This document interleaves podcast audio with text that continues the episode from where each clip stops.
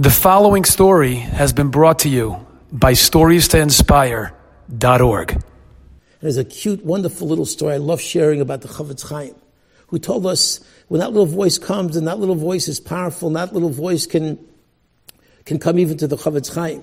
Because he shared with his students, when he was already in his 80s, he shared with the students that, you know, there was a, there was one night in Radin where he lived. He was founded, of course, the famous yeshiva in Radin. He lived in Radin. And he says it was a very cold, wintry night in Radin. And I wasn't feeling 100%, and the rooster crowed. So we, we, the rooster crowed, and I was time to get up, and that little voice came to me. We know that voice very well. We, we hear it, like I said, many times a day. We, we hear it uh, uh, when we're by the computer, when we're not by the computer, when we're in our, when we're in our bed sleeping, we're, or getting up. We hear it all the time.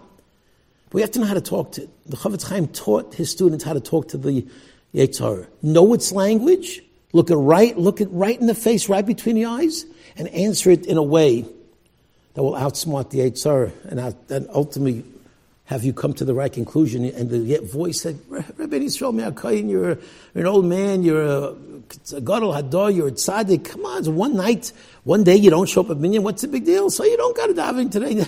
you're the Chofetz Chaim. Look at your life, and you have a sniffle. You're 85 years old. So come on, roll over and just press that snooze button, and uh, okay, you'll daven a little bit later. Daven at the kosel at the wall next to the refrigerator. What's what's the big deal?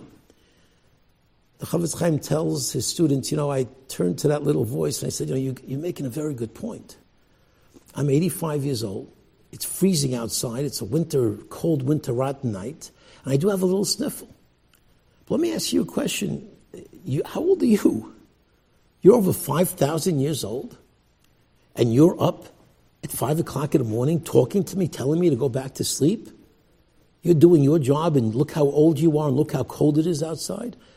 If you can do your job, I can do mine. So I'm getting up. Thank you very much. And he got up. He did what he needed to do because he was the Chofetz Chaim, but Rabbi say he was sharing with his students.